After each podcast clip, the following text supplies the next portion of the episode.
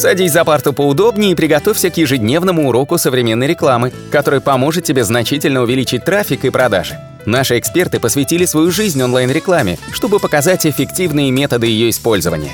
Урок начинается прямо сейчас, поэтому прекращаем разговоры и внимательно слушаем. SEO – это одна из самых молодых специализаций на Земле с историей не более 20 лет. И за такой короткий промежуток времени оно уже обросло множеством мифов и легенд. Давайте разберемся почему. Первые поисковики, они были созданы еще в 90-х годах. На тот момент это были еще такие примитивные поисковики-каталоги. В 2000-х годах Google забрал лидерство а, благодаря тому, что Сергей Брин и Ларри Пейдж создали свой алгоритм, который ранжировал сайты благодаря ссылкам и рекомендациям других сайтов. Этот параметр назвали PageRank или, как в народе его называют, PR. И он непосредственно а, анализирует ссылочный вес и распределяет сайты в поисковой выдаче. Впоследствии Google забрал основной поисковый трафик и сегодня он удерживает основное лидерство, э, предоставляя более 92% мирового трафика. То есть другие поисковики, они где-то даже рядом не стоят. Если брать там Bing, у него э, около 2%, Yahoo чуть меньше 2%, остальные они где-то показывают там 1% э, и меньше. А, если же говорить про русскоязычный сегмент, то, конечно же, Яндекс э, также показывает хорошие результаты, и в России непосредственно Яндекс даже имеет выше показатели, чем в Google. Ну, если брать в целом, то, конечно, Google забрал основной рынок. И с чем же связано лидерство Google? В основном это связано с тем, что Google постоянно обновляет поисковую выдачу, усовершенствует свой механизм. В 2015 году они создали искусственный интеллект RankBrain, который помогает распределять сайты выдачи.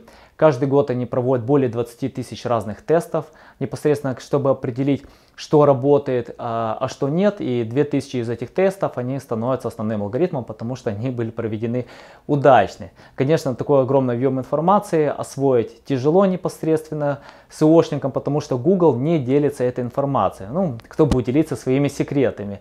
Да, вот, к примеру, у вас какой-то бизнес, будете ли вы рассказывать своим конкурентам непосредственно, как вы продаете, как вы зарабатываете. Понятное дело, каждый бизнес имеет секреты, в том числе и Google. Вторая причина – это для того, чтобы скрыть информацию от черносошников, которые будут манипулировать результатами выдачи, если они будут знать точно, как этот механизм работает. Поэтому все, что нам остается непосредственно, это анализировать, тестировать и проверять, что действительно работает. Я поделюсь с вами девятью э, секретами, которые непосредственно сегодня влияют на продвижение сайтов. Развенчаем мифы непосредственно, которые многие считают, что оно работает, но на самом-то деле оно уже давно не работает. Кто меня не знает, меня зовут Улитовский Анатолий, я директор и основатель компании SEO.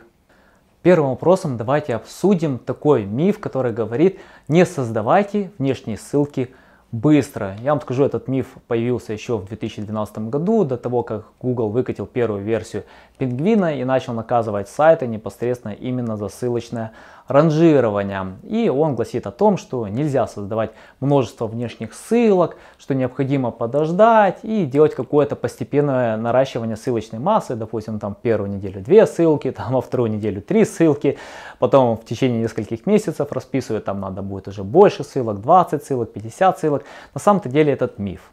А, об этом говорил даже Рэнд Фишкин, он рассказывал о том, что на самом-то деле поисковик не отслеживает именно прирост создания ссылочной массы э, и не смотрит, сколько у тебя в этом месяце создалось ссылок, сколько у тебя создастся в следующем месяце. Самое главное, создавая ссылки именно белыми методами.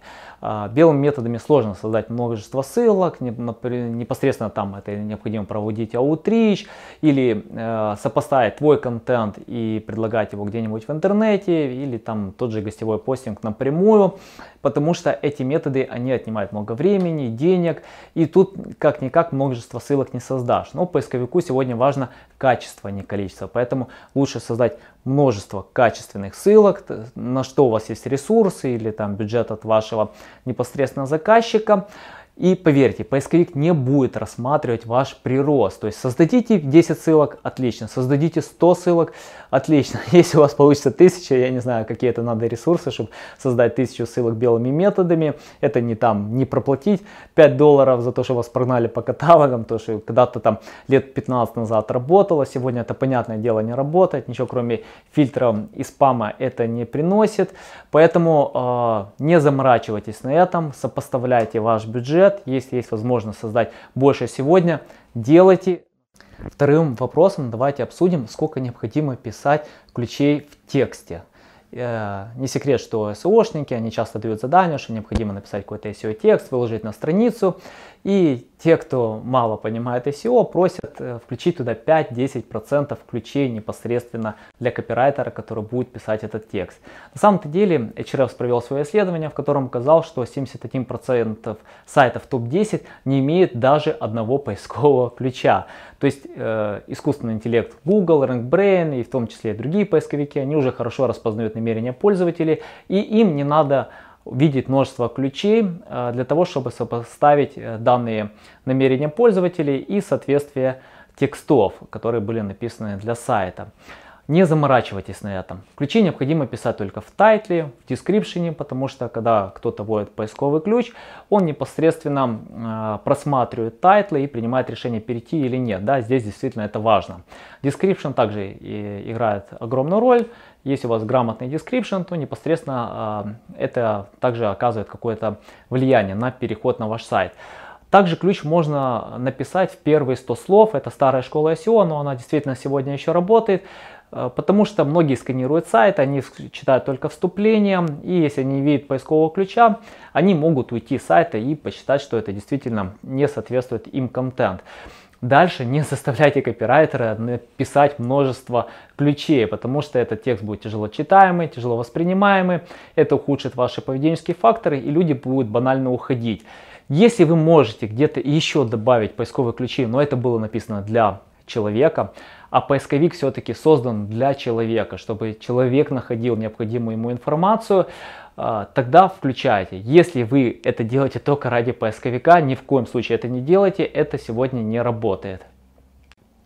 Третьим вопросом давайте обсудим, SEO это обман, потому что многие считают, что на самом-то деле SEOшники не зарабатывают деньги, но при этом особо ничего не делают. На самом-то деле э, тяжело поспорить, э, в SEO действительно много обмана, много нерадивых SEOшников, которые это делают просто ради денег, не ради результата, не для того, чтобы помочь своему клиенту. Это так же само, как и в любой другой индустрии. Возьмите медицину, там множество врачей, каких-то частных клиник, которые не хочется никогда идти или лечиться там, потому что их цель заработать денег, положить человека, заработать на койко-местах или какие-то другие методы. Часто бывает вас залечивают только с одной целью заработать на вас деньги. А, поэтому многие врачи, которые непосредственно именно лечат людей, помогают им, они имеют высокие рекомендации, имеют рейтинг, люди к ним ходят, там же также срабатывает сарафанное радио. И непосредственно э, это огромный фактор для того, чтобы сотрудничать непосредственно там с каким-то врачом, особенно когда со здоровьем не шутят. В SEO то же самое, это такая же самая индустрия, здесь множество э, обмана, множество сошников, которые пришли сюда ради одного или нескольких платежей, поэтому с ними лучше не работать, непосредственно перечитывайте их портфолио, их отзывы, проверяйте их контент и принимайте решение, стоит ли работать с этим SEOшником, потому что все-таки это длительный процесс и быстро ранжировать сайты сегодня нельзя. Единственное, смотрите, чтобы SEOшник предлагал какие-то нестандартные подходы, потому что если SEOшник вам говорит, давайте вот делаем вот, вот так вот стандартно, я вам скажу, все, кто работает стандартно, они не получают результатов, потому что тысячи сайтов хотят быть в топ-10, но топ-10 ограничен всего 10 сайтами, и это действительно не работает. Ищите тех, которые могут подойти нестандартно, подскажут что-то, э, другой подход, покажут, где есть слабые места и где действительно можно получить результаты. Четвертым мифом давайте обсудим, такое понятие, что поисковики меняют э, непосредственно свои алгоритмы ранжирования только из-за платной рекламы, потому что если мы введем какое-то коммерческое ключевое слово, мы увидим первые четыре сайта это платная реклама. И существует такое мнение, что обновляя алгоритмы, те, кто потеряли позиции, они потом начинают платить за контекстную рекламу. Ну, действительно, контекстная реклама это основной доход любого поисковика. У Google уже больше 100 миллиардов долларов они зарабатывают на контекстной рекламе. Но на самом-то деле для Google это менее играет роль, а, потому что даже если не обновят алгоритм ранжирования, и кто-то пойдет в контекстную рекламу, кто-то может э, уйти оттуда, и этот рынок уже перегрет. Сегодня действительно сложно зарабатывать на контекстной рекламе, потому что там просто огромный э, уровень конкуренции. И мой вам совет идти в контекстную рекламу тогда, когда у вас действительно уже есть SEO показатели, когда у вас есть какой-то бренд, о вас знают, потому что сегодня это уже не работает, просто создать лендинг-пейдж и непосредственно пытаться на ней зарабатывать, потому что э, большие бренды и компании, они, как правило, платят за лида в 10 раз меньше, чем какие-то неизвестные сайты. Это, это банальное, э, к примеру, вот вы пойдете в магазин, вот какие вы выберете кроссовки, там Nike, Reebok, Adidas, да, вот те бренды, которые вы знаете. А, выберете ли вы дешевле какие-то китайские кроссовки, допустим, там если разница небольшая, понятное дело, вы выберете бренд, которому вы, вы верите. То же самое в поисковике. Люди выбирают те сайты, которым они доверяют, которые они заработали. И эти сайты действительно хорошо работают в контекстной рекламе. Для молодых сайтов контекстная реклама необходимо на время забыть, пока вы не создали какой-то бренд, пока у вас нет классный контент, который действительно стоит того. И поверьте, поисковики, они не обновляют свои алгоритмы, чтобы больше зарабатывать на контекстной рекламе, потому что если сегодня ухудшится качество выдачи, то пользователи просто пойдут в другую поисковую систему. Допустим, э, в американском сегменте они начнут использовать Bing, Yahoo, в русскоязычном, допустим, с Яндекса уйдут в Google или наоборот. И поисковикам это невыгодно, они потеряют в будущем, потому что поисковики это долгий процесс. Они не думают короткими перспективами, как именно сегодня можно больше заработать. И из года в год они зарабатывают все больше и больше на контекстной рекламе, потому что все-таки рынок контекстной рекламы увеличивается, да, и вот рынок какой-нибудь другой рекламы, там ТВ, радио, он снижается, потому что многие все-таки уходят в интернет. И поисковик об этом знает, и они хотят зарабатывать постоянно, им невыгодно ухудшать качество выдачи только ради контекстной рекламы. Пятый миф, который бы я хотел с вами обсудить, что контента и внутреннего SEO достаточно, потому что некоторые считают, что можно сегодня продвигать сайты без ссылок, что это ненужная работа. На самом-то деле подумайте логически, вот, к примеру, вот какой-то выходит классный фильм, да, люди, продюсеры затратили много денег на создание классного фильма, заплатили актерам, следующим этапом они начинают его продвигать, создают демо-ролики, включают платную рекламу о том, чтобы сообщить, что выходит действительно вот такой классный фильм, и чтобы люди пошли в кинотеатры. В SEO то же самое. Э, если вы создали классный контент, вам надо сообщить, что у вас действительно классный контент, потому что множество блогов, множество тех же YouTube каналов, которые не продвигают свой контент, они надеются на то, что, что он сам как-то продвинется. И действительно множество классных статей, которые есть в интернете, банально не продвигаются, и люди просто о них не знают. Э, поисковику необходимо дать мотивацию, почему вас должны вас, ваш сайт необходимо ранжировать, потому что на вас ссылается, вас рекомендуют, потому что смотрите на внешние ссылки не только с точки зрения э, банальных ссылок, а с точки зрения, что это рекомендации от других сайтов, которые на вас ссылаются, говорят, что здесь действительно классный контент. Э, поэтому внутреннее SEO и контент без внешнего продвижения не работает. Обязательно обращайте внимание именно на внешнее продвижение. Шестым вопросом давайте обсудим параметр кликабельности или CTR, влияет ли он на позиции. В Гугле на самом деле этот параметр вообще не влияет на какие-либо результаты. И эту же теорию когда-то создал Рэнд Фишкин, известный SEOшник, он много чего принес в мир SEO, множество знаний, но эту теорию опровергли представители Google, в том числе Гарри Иллис, сказал, что мы не изучаем параметр кликабельности, мы не изучаем параметр э, количества времени, проведенного на сайте, они изучают параметр такой, как dwell time. Этот параметр говорит о том, что пользователь, если зашел на ваш сайт, провел какое-то время и пошел дальше в поисковик искать другой контент, это означает, что ему ваш контент не устроил, что все-таки э, информации было недостаточно, поэтому он пошел дальше. Вот этот параметр э, поисковики изучают, в том числе и Google. Э, этот параметр самое плохое, что действительно нельзя отследить, потому что нету Google не делится этой информацией и нигде метрики по этому параметру не видны. Но именно э, CTR э, не влияет на результаты. В Яндексе э, Николай снимал свое видео, о том, что говорил, что есть действительно накрутка поведенческого фактора и непосредственно параметр кликабельности, есть даже сервисы, там юзератор, Movade, который предлагает эту услугу. На самом-то деле Яндекс тоже хорошо начал отслеживать этот параметр, он видит, когда это делают студенты, боты, и наказывает за это очень жестко, э, 8 месяцев без какого-либо ранжирования. Э, и Николай подробно рассказал об этом в своем видео. Не играйте с этим параметром, играйте, э, стоит работать с этим параметром, когда вы действительно это делаете органически. То есть CTR необходимо увеличивать кликабельность, но не только с точки зрения позиции. То есть, если у вас лучший параметр кликабельности, вы получили больше трафика, больше продаж. К примеру, если вы занимаете пятую позицию и улучшили ваш title, description, какую-то другую информацию, которая помогла непосредственно перейти на ваш сайт, это дает результаты. То есть, э, конечная цель это не позиции, а трафик. А трафик это продажи. То есть, это то, что важно практически для любого проекта. Седьмым вопросом давайте обсудим социалки. Помогают ли они продвигать сегодня сайт?